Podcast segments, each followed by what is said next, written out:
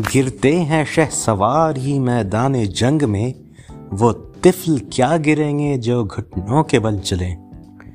Team India के super फैंटेबल इस परफॉर्मेंस को बयान करने के लिए मेरे पास इससे बेहतर अल्फाज नहीं है। टॉस हारने के बाद एक बेहतरीन बैटिंग विकेट पर अजिंक्य रहाणे की टीम ने मेज़बान टीम को सिर्फ एक सौ पंचानवे रनों के अंदर समेट दिया। नमस्कार दोस्तों, मेरा नाम है अरबाज और आप सुन रहे हैं क्रिकेट टॉकीज़, जहां हम आज रिव्यू करेंगे भारत और ऑस्ट्रेलिया के बॉक्सिंग डे टेस्ट मैच के पहले दिन के खेल को। देखेंगे किस तरह डेब्यूटेंट्स मोहम्मद सिराज और शुभमन गिल ने अपनी बेहतरीन परफॉर्मेंस से जीत लिया फैंस का दिल। बात करेंगे रहाणे और बुमराह की गेंदबाजी की, एनालाइज करेंगे ऑस्ट्रेलियन टीम के बैटिंग परफॉर्मेंस को और आखिर में एक निगाह डालेंगे पाकिस्तान और न्यूजीलैंड और श्रीलंका और साउथ अफ्रीका के बीच खेले गए टेस्ट मैचेस के पहले दिन के खेल की। ऐतिहासिक मेलबर्न क्रिकेट ग्राउंड, सत्तर हजार दर्शक और एक बेहतरीन पिच, शायद इससे ज़्यादा परफेक्ट एटमॉस्फेयर क्रिकेट के लिए आपको शायद कहीं ना मिले। सुबह टॉस जीता टीम पेन ने और किया बल्लेबाजी का फैसला। जो बर्न्स को बुमराह ने खाता खोलने का मौका भी नहीं दिया। वैसे बर्न्स ने पहले टेस्ट मैच के बाद पृथ्वी शॉ के फॉर्म पर कमेंट करते हुए कहा था कि वो ये उम्मीद करते हैं कि शॉ अब सीरीज में ज़्यादा रन ना बनाए, लेकिन खुद शॉक खुद बर्न्स का फॉर्म बहुत ख़राब चल रहा है। आज भी वो अपना खाता नहीं खोल पाए। वैसे तो स्टीव स्मिथ की एवरेज एमसीजी में एक सौ तेरह की है, लेकिन आज अश्विन ने उन्हें खाता खोलने का भी मौका नहीं दिया। ऑस्ट्रेलिया के लिए सिर्फ एक सब्सटैंशियल पार्टनरशिप हुई जो थी छियासी रन की। चौथे विकेट के लिए लैबुशेन और हेड के बीच थोड़ी थोड़ी देर पर लगातार विकेट्स गिरते रहने की वजह से ऑस्ट्रेलिया की इनिंग्स को कभी मोमेंटम नहीं मिला। टीम इंडिया के कमराडरी और बॉडी लैंग्वेज मुझे बहुत बेहतरीन लगी। ऐसा बिल्कुल भी नहीं लग रहा था कि ये टीम टीम के खिलाड़ी पिछले हार का एक्सेस बैगेज लेकर मैदान में उतरे हैं। सब रहाणे की मदद कर रहे थे, उन्हें सजेशंस दे रहे थे। So all in all the science were pretty positive. और मैं स्पेशली दाद देना चाहूँगा डेब्यूटेंट मोहम्मद सिराज को, जिन्होंने एक सिरे से बिल्कुल थाम की गेंदबाजी की और ऑस्ट्रेलियन बल्लेबाजों पर प्रेशर बनाए रखा।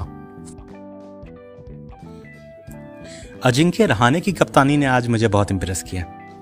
मतलब जिस तरह उनकी फील्ड प्लेसमेंट्स थीं, जो बॉलिंग मूव्स थे, ऐसा बिल्कुल भी नहीं लग रहा था कि वो एक स्टैंड इन कैप्टन है।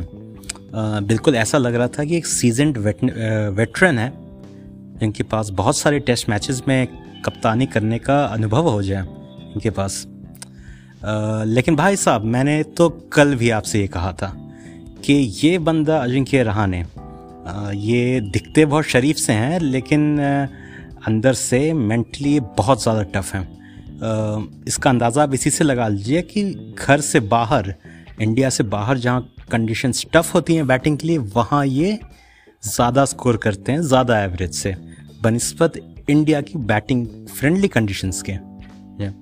तो आज इनकी कप्तानी थी बिल्कुल ही फैबुलस। मतलब जिस तरह इन्होंने पहले सेशन में अश्विन को ये इन्होंने इंट्रोड्यूस किया बहुत अर्ली, जिससे अश्विन को पिच में जो नमी थी उसका फ़ायदा मिला। जो है गेंद भी हार्ड थी तो एक्स्ट्रा बाउंस, एक्स्ट्रा डिप मिला अश्विन को, जिसके वजह से मैथ्यू वेड और स्टीवन स्मिथ की विकेट्स मिली। लंच के बाद फौरन सिराज को इन्होंने स्पेल दिया और एक पैक्ड लेग साइड फील्ड के साथ स्पेल दिया, बॉलिंग दी सिराज को इन्होंने। तो सिराज के लिए जो प्लान था वो बहुत ही सिंपल था कि बस स्टम्प्स पे खिलाते रहें और एक एंड रोक के रखें। और सबसे ज़्यादा इम्प्रेसिव मुझे यह लगा कि जब इंडिया ऑस्ट्रेलिया के टेलेंडर्स को बॉलिंग कर रही थी तो उस वक्त अजिंक्य रहाणे ने फील्ड को पूरी तरह स्प्रेड नहीं किया, एक इनसाइड आउटसाइड की फील्ड रखी, ठीक है, जिससे थोड़ा सा अटैक भी किया लेकिन एक दो बंदे पीछे भी रखे। मतलब बहुत बार देखा जाता है कि इंडिया पहले छः या सात टॉप सेवन को तो जल्दी आउट कर देती है, लेकिन टेलेंडर्स इंडिया को बहुत छकाते हैं। तो ऐसा फॉर्चुनेटली इंडिया के लिए आज नहीं हुआ। तो all in all given the circumstances, जिस सर्कम जिन सर्कमस्टांसिस में रहाणे कप्तान बने और uh, जो डिप्लीटेड टीम है, make no mistake about it, जो डिप्लीटेड रिसोर्सेज इनको मिले, I think he has done a wonderful wonderful job. So full marks to him. Ravi चंद्र अश्विन की हमेशा आलोचना होती है कि ये अपने होम कंडीशंस में ज़्यादा बेहतर परफॉर्म करते हैं, लेकिन इस सीरीज़ में तो भाई अश्विन अलग ही रंग में दिखे हैं। अश्विन ने अभी तक इस सीरीज़ में दो इनिंग्स में तेरह की औसत से झटके हैं आठ विकेट।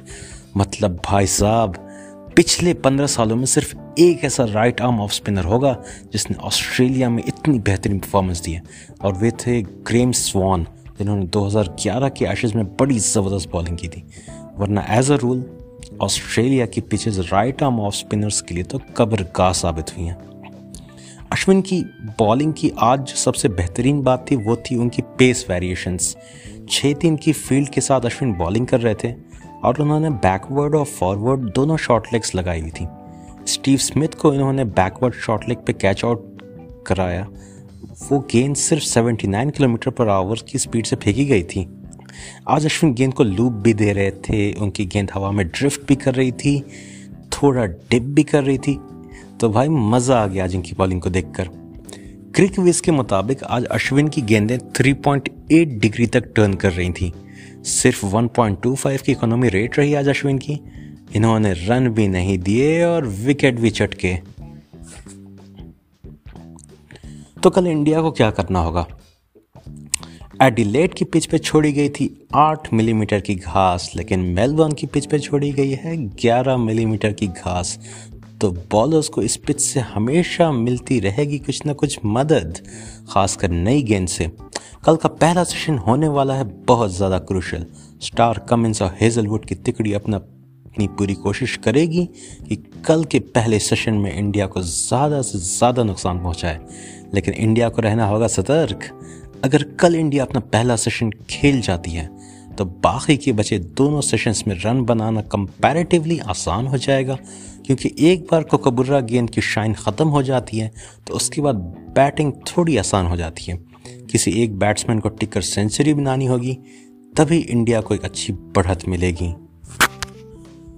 कुछ बात करते हैं ऑस्ट्रेलियन टीम की। अब कल के शो में मैंने आपसे एक बात कही थी कि जब टीम्स हारती हैं आई मीन सॉरी जब टीम्स जीतती हैं तब उनकी खामियों की तरफ, उनकी कमियों की तरफ किसी का ध्यान नहीं जाता।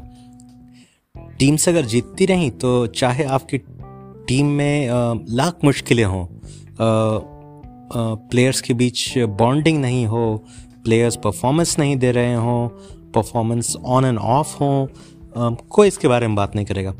लेकिन the moment you start losing, everything comes to the fore, everything comes to light.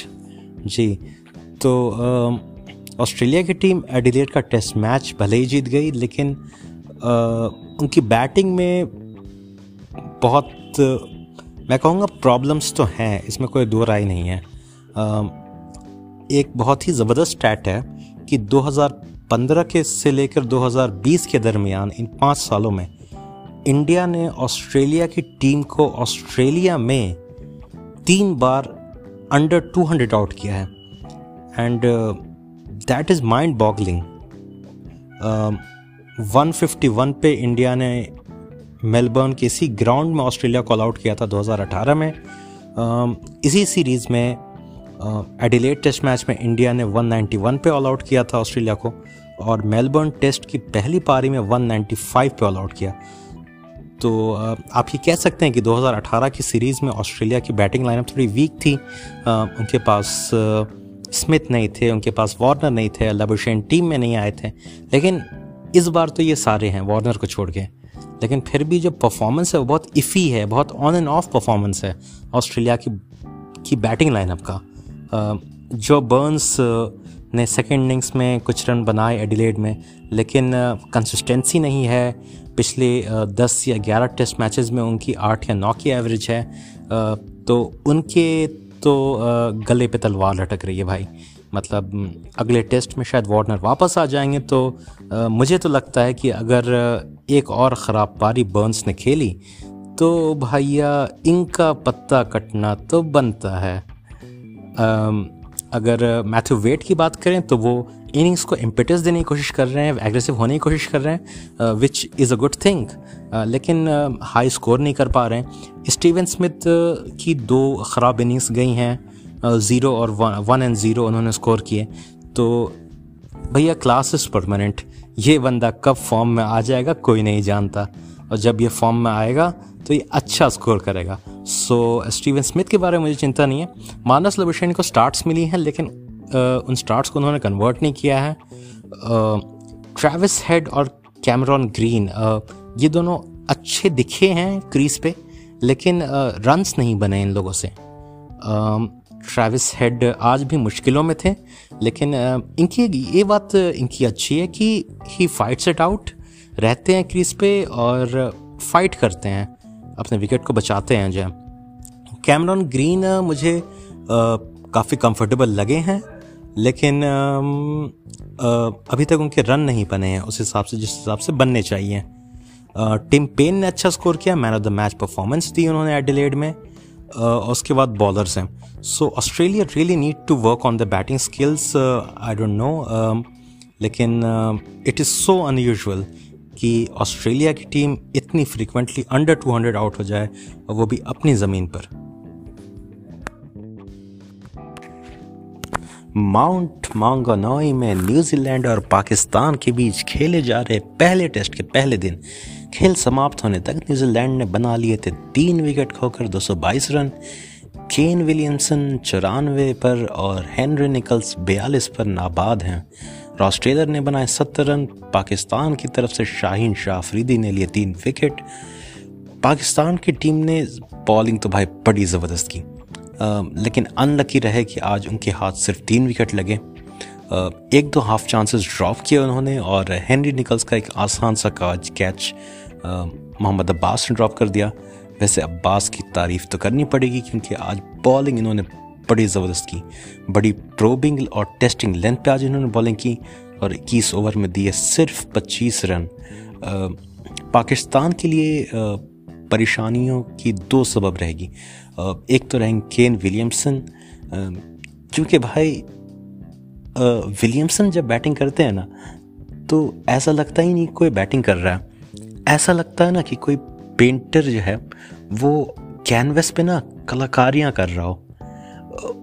भाई ये वो बंदे हैं ना कि ये बॉल को नहीं मारते, ये इतना लेट खेलते हैं कि बॉल आके इनके बैट से लगती है, और फिर इनका रिस्ट वर्क इतना ज़बरदस्त है कि इतनी पेशेंटली खेलते हैं। इस वजह से केन विलियमसन इतने बेहतरीन बल्लेबाज हैं। मतलब वर्ल्ड क्रिकेट में आज ऐसा कोई नहीं जो गेंद को इतना लेट खेलता है, अंडर द आइज खेलता है, जितना केन विलियमसन खेलते हैं। भाई तारीफ़ तो करनी पड़ेगी इनकी। पाकिस्तान की परेशानी का दूसरा सबब होंगे यासिर शाह, जिन्होंने साढ़े तीन के एवरेज से रन दिए हैं और कोई विकेट नहीं लिया है। Pakistan heavy depend heavily dependent है यासिर शाह पे कि अगर वो विकेट्स ना भी लें तो कम से कम एक छोर को पकड़ के रखें। और तारीफ़ करनी पड़ेगी शाहीन शाह अफरीदी की, जिन्होंने बड़ी बेहतरीन बॉलिंग की। भाई मतलब in swing out swing New Zealand के बल्लेबाजों को बिल्कुल फंसा के रखा, और अगर इन्हें थोड़ा और सपोर्ट मिलता तो पाकिस्तान को और कुछ विकेट्स मिल सकती थी। आ, कल सुबह अगर पाकिस्तान जल्दी कुछ विकेट्स लेता है तो उनके पास चांस रहेगा कि न्यूजीलैंड को कम स्कोर पे समेट दें, वरना it looks like New Zealand are going to score big, और तब परेशानियाँ बढ़ जाएंगी पाकिस्तान के लिए। Uh, वहीं साउथ अफ्रीका और श्रीलंका के दरमियान चल रहे सेंचुरियन टेस्ट में श्रीलंका ने टॉस जीतकर पहले बैटिंग करने का फैसला किया, और आखिरी खबर मिलने तक उन्होंने बना लिए थे तीन विकेट खोकर दो सौ छप्पन रन। दिनेश चंदीमल खेल रहे थे नाबाद चौहत्तर रनों पर, और धनंजय डिसलवा रिटायर्ड हर्ट होने से पहले खेल रहे थे उन्यासी पर। तो दोस्तों लगा लीजिए साढ़े चार का अलार्म, क्योंकि कल होने वाला है भारत के लिए अहम दिन। फिर मिलेंगे आपसे क्रिकेट की दुनिया की ताज़ी खबरों के साथ। तब तक के लिए अगर आपको हमारी पेशकश पसंद आई तो हमें फॉलो कीजिए, और अगर नहीं पसंद आई तो हमें सुझाव दीजिए कि हम अपनी इस कोशिश को किस तरह और बेहतर कर सकते हैं। This is Arbaaz signing of.